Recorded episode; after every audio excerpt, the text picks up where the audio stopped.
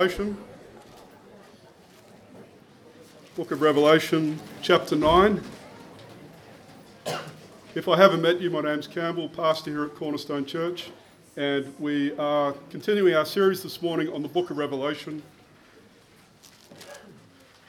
I kind of like being out open onto the street, but I suppose in midwinter it might be a bit of a challenge, but uh, it, it's kind of nice. Uh, isn't it great to hear the praises of God go out the door into the community. I hope some people have heard that as they've passed today.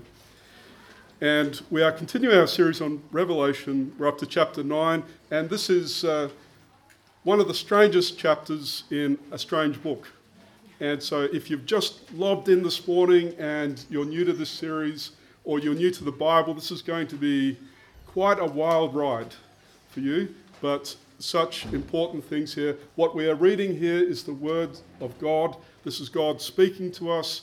This is God teaching us about our world and about heaven and what's going on behind the scenes in the spiritual world. God wrote this so that we would understand what is going on in our lives and around us. And so let's pay close attention to the Word of God here today. Now, I'll never forget my first class in geology in February 1988 at the University of Western Australia. And all the students were sitting there in the lecture theatre, and the first thing the professor said to us was, Two out of three of you will not be here by the end of the year. Now, that was an encouraging start to the year, wasn't it? Two out of three of you won't be here at the end of the year. And I was one of those two out of three. And in fact, I'm still a student at the University of Western Australia, and every time I open my, my student page, it says uh, Bachelor of Science, incomplete, progress unsatisfactory. every time I open that page, it's still sitting there. And that, that was a hard thing. That was a hard thing to hear, but the professor was telling us a hard thing because sometimes we need to be warned about the challenges ahead.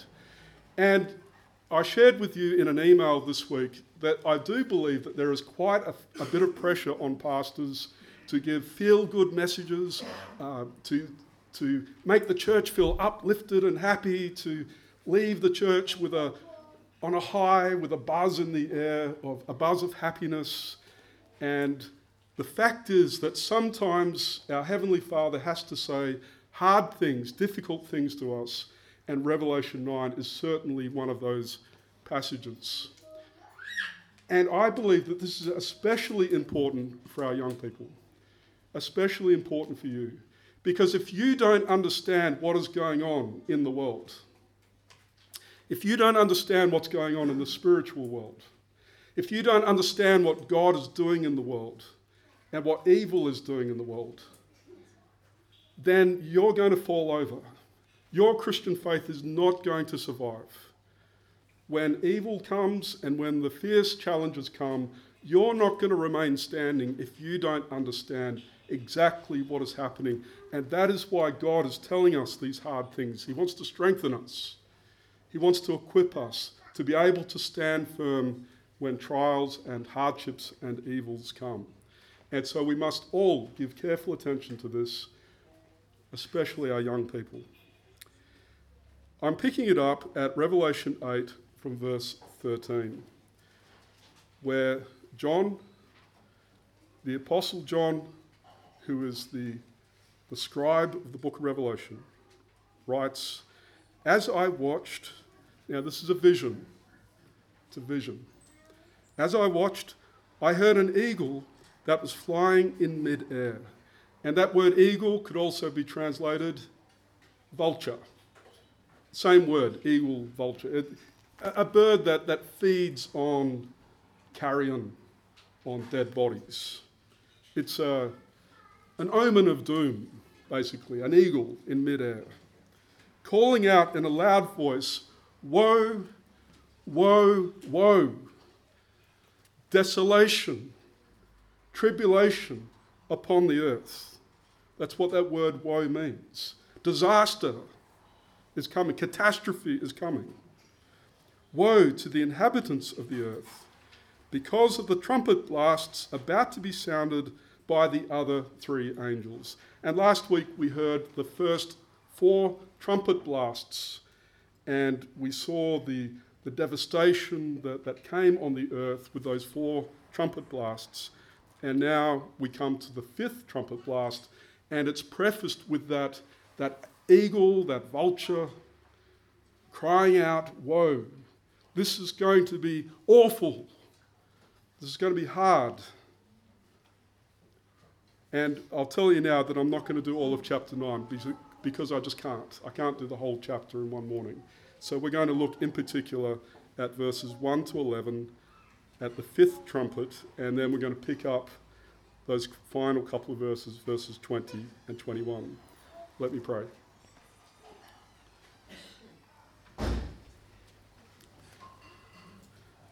Lord Jesus, you give us this word because you love us. And I pray that you may bless us now with open ears and soft hearts to hear and understand and to receive what you're saying. In, in your name we pray. Amen. The fifth angel sounded his trumpet, and I saw a star that had fallen from the sky to the earth. And that word sky, it's the same word for heaven. So it's a star falling from heaven to the earth, and the star, the star personifies a, a, an angel, probably. The star was given the key to the shaft of the abyss. And the word abyss just means an, an extremely deep space under the ground. And the abyss here is it's hell. It's hell. It's not the lake of fire yet, but it's where Satan and the demons are. That's the abyss, okay? So the, this, this angel or star comes from heaven to earth and below, and it comes to the gates of hell, the gates of that realm where Satan and the demons are. And he was given the key, it says. Who gives him the key? Well, it, it comes from heaven. He's given the key from heaven. And when he opened the abyss, now think about that for a moment. The abyss is the abode of, of the devil and, and his demons. And a being sent from heaven and given a key from heaven now unlocks the door of that dreadful abode. Now, zookeeper is not going to unlock the cages of apex predators in the zoo during school holidays, right? It'd be catastrophe. And, and, what this, this being is doing is, is far, far more deadly and dangerous than that. He is unlocking the gates of hell, the abode of the demons. And when he opened the abyss, smoke rose from it like smoke from a gigantic furnace. The sun and sky were darkened by the smoke from the abyss. It's an appalling image so far. A great furnace opened and smoke so thick that the, the sun and the stars are obscured. And it gets worse. Out of the smoke, locusts came down upon the earth. Now, in the Old Testament, what did locusts represent? Locusts were what God sent in judgment upon Egypt and upon Israel with the prophet Joel. Locusts, on their own, a single locust, absolutely harmless. In fact, some people would say delicious. Some people eat them, in fact. But a, a swarm of locusts is extremely dangerous. And in the news this week, there are those terrible locust swarms in Kenya, and they say even a moderate sized swarm of locusts will eat enough, will eat so much food in one day, depriving 35,000 people of their daily food. They eat the equivalent of 35,000 um, meals, three meals a day, each day. And so they are, they're, they're dangerous. People die of starvation after locusts come. And what are the locusts doing here? They are symbolizing demons. They're symbolizing evil spiritual beings. So, so please don't think that, that Revelation is, is saying that one day in the future a, a gap will open in the earth and actual locusts will come. It's not saying that. It's saying that right now, demonic beings are being released and they are being symbolized by locusts which devour and are dangerous. But these are no ordinary locusts. They were given power like that of scorpions of the earth. And they were told not to harm the grass of the earth or any plant or tree. In other words, these demon locusts are commanded don't eat your ordinary food. Don't eat what you would ordinarily eat. There's something else that you are given to devour. Don't harm the grass of the earth or any plant or tree, but only those people who do not have the seal of God on their foreheads. And you will recall from chapter 7 that 144,000 were sealed. That's a symbolic number representing all of God's people through all the ages. And so these demon locusts are told to go and harm everyone except those who have been sealed on the forehead as belonging to God.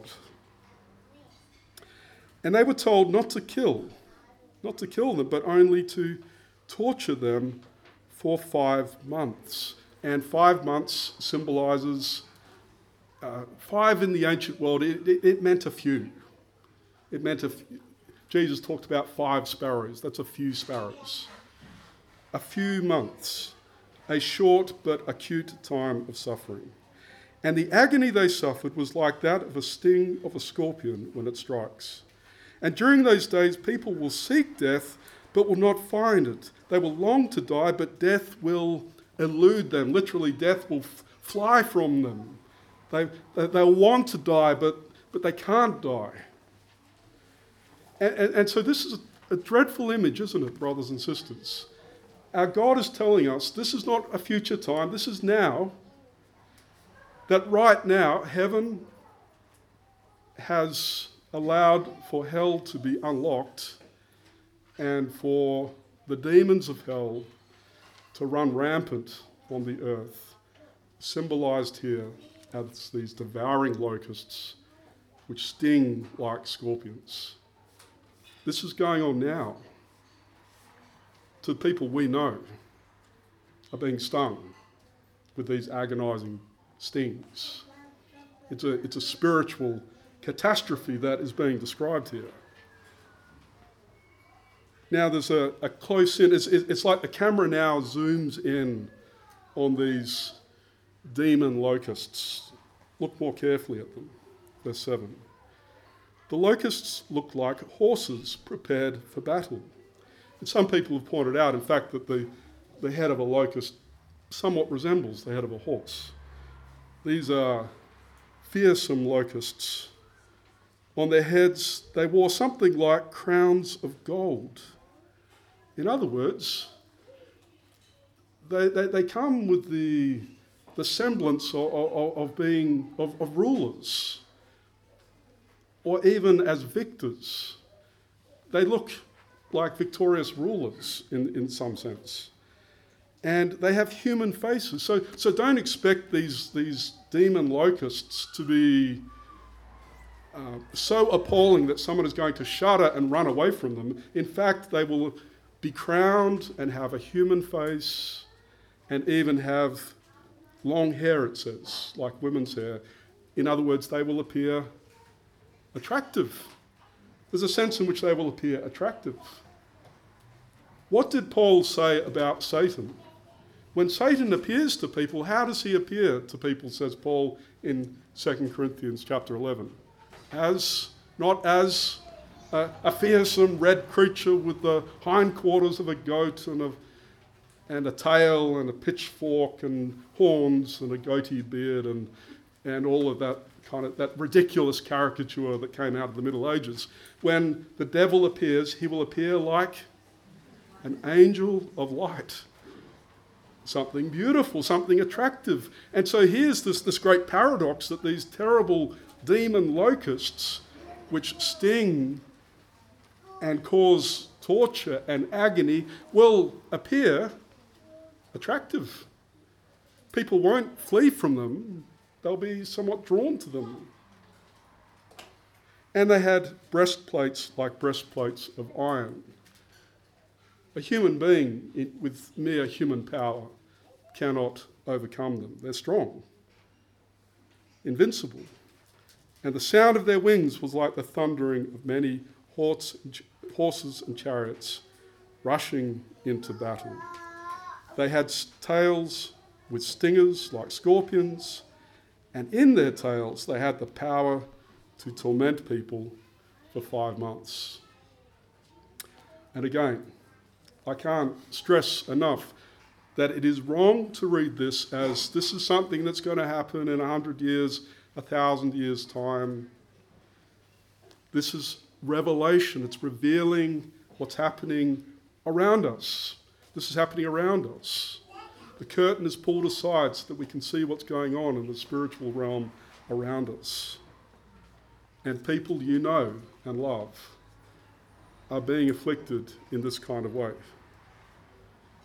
And they had as king over them the angel of the abyss, whose name in Hebrew is Abaddon and in Greek is Apollyon. His name is given in Hebrew and Greek because the devil, the king of the demons, has been active from the beginning through the Old Testament and through the New Testament. And Abaddon, it's a place of destruction. It always, it often goes with the word Sheol, the place of the dead in the Old Testament. And the Greek translation is Apollyon, destroyer. So this is our Heavenly Father pulling aside the curtains so that we can see what is going on around us. And the burning question is why? Why would heaven unlock hell? Why would heaven unlock hell and allow demonic beings, invisible demonic beings, to spread across the earth and to sting and torture and to cause agony? Why would heaven allow that? And the answer to that question is found in verses 20 and 21. Look carefully there. The rest of mankind who were not killed by these plagues still did not repent of the work of their hands. That's the key, right there. That's the key to understanding. The reason heaven unlocks hell is so that people on earth who don't know the living God, who don't know Christ, who are going to die and face final judgment and suffering forever and ever and ever. And we'll see that more, more clearly in the latter chapters of the book of Revelation. Heaven allows a taste of hell now on earth. People are given a taste of hell now. Why? Because God is sadistic? No. Because God wants to wake people up. This is, is your terrible, terrible future. This, this is the destiny of all people who die without Christ an eternity in hell. And so God, in His mercy, gives people a taste of hell now so that they will see how awful it is and how much suffering that brings. It's God waking people up to their need for Jesus Christ, our Saviour. Look again at those last two verses. The rest of mankind who were not killed by these plagues including that locust plague of demons, still did not repent of the work of their hands. They did not stop worshipping demons and idols of gold, silver, bronze, stone, and wood, idols that cannot see or hear or walk. Nor did they repent of their murders, their magic arts, their sexual immorality, or their thefts.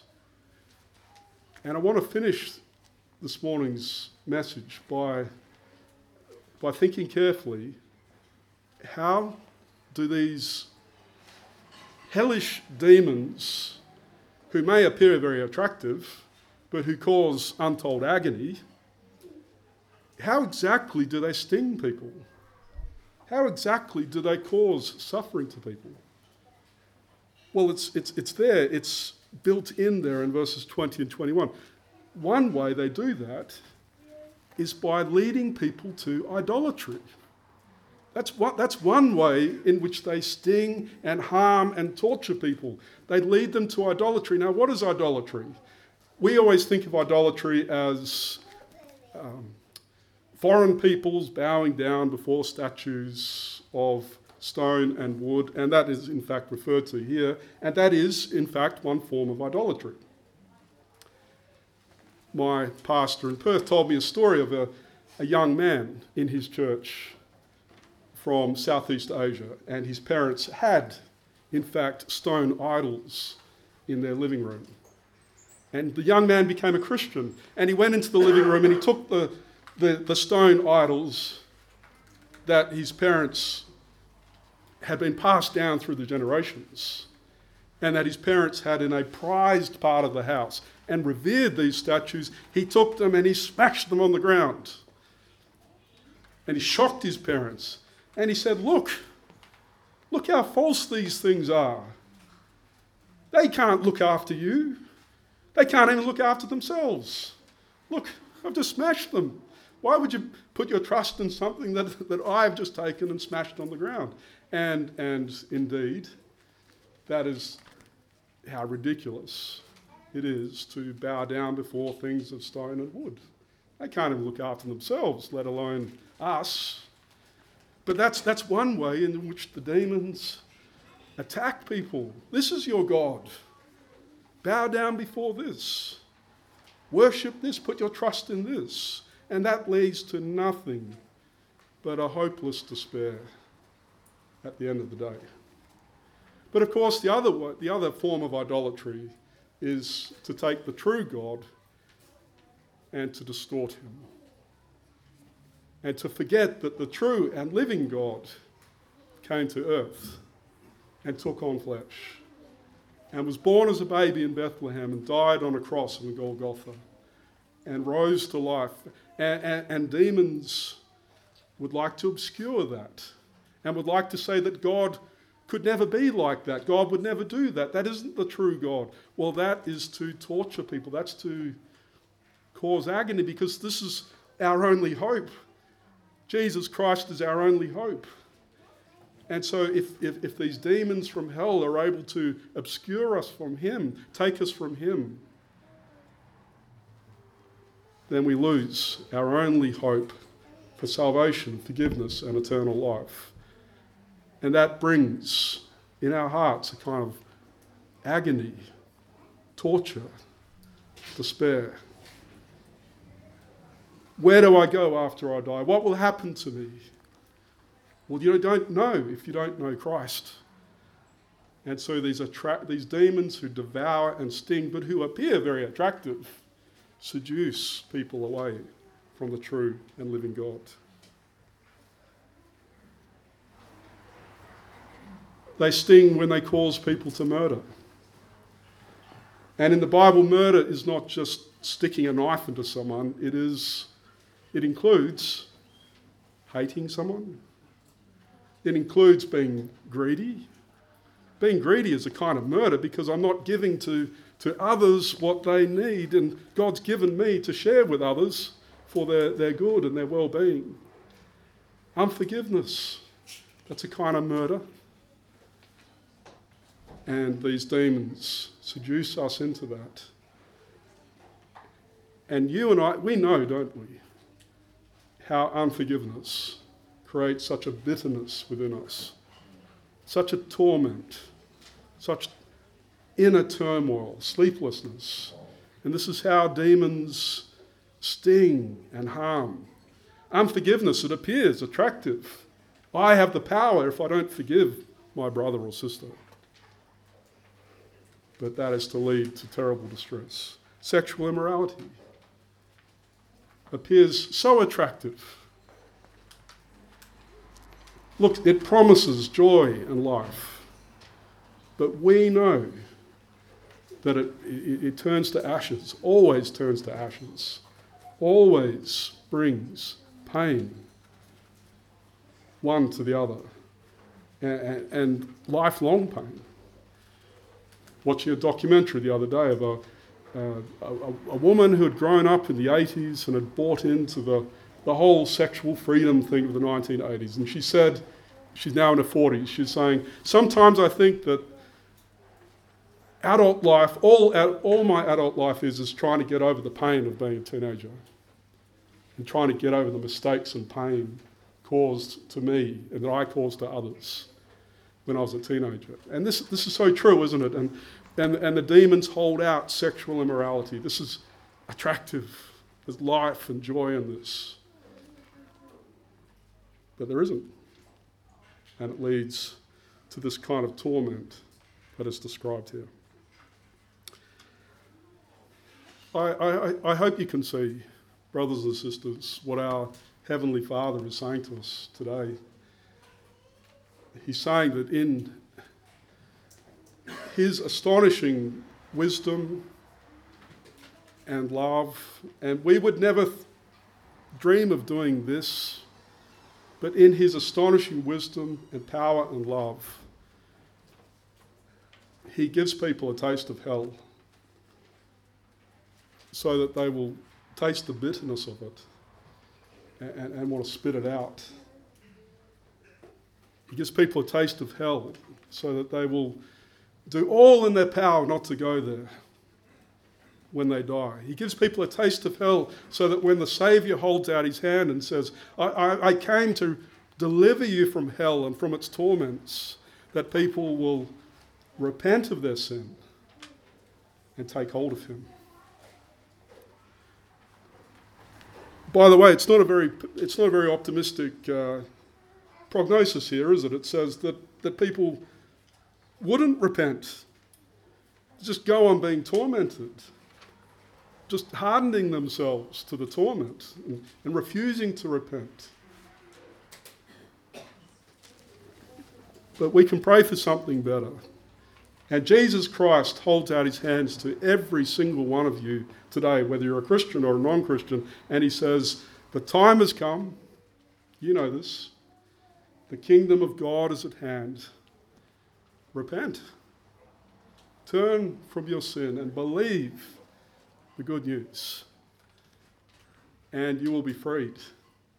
Freed from sin and its awful, awful consequences. Well, in a moment, we're going to come to the Lord's table, and this will be a time to do exactly that a time of repentance and turning with renewed faith or new faith to our Lord Jesus Christ.